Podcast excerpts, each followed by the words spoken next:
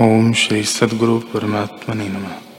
श्री वशिष्ठ जी बोले ही राम जी, यह जो मलिन कल्पनाएँ उठती हैं कि मैं हूँ, मैं मरता हूँ, मैं दग्ध होता हूँ, मैं दुखी हूँ, मैं मनुष्य हूँ, उनका मूल अहंकार रूपी पिशाच की शक्ति है।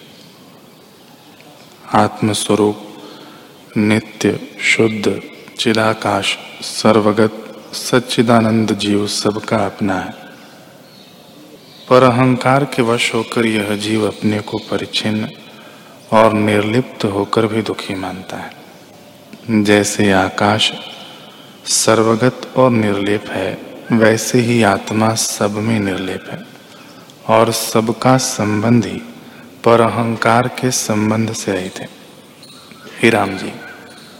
ग्रहण, त्याग, चलना, बैठना इत्यादि जो कर्म हैं, उन्हें देह रूपी यंत्र और वायु रूपी रस्सी से अहंकार रूपी यंत्री करता है। आत्मा सदा निर्लेप। सबका अधिष्ठान और कारण कार्य भाव से रहित है। जैसे वृक्ष की ऊंचाई का कारण यह आकाश निर्लेप है, वैसे ही आत्मा सर्व चेष्टा का कारण अधिष्ठान और निर्लेप है।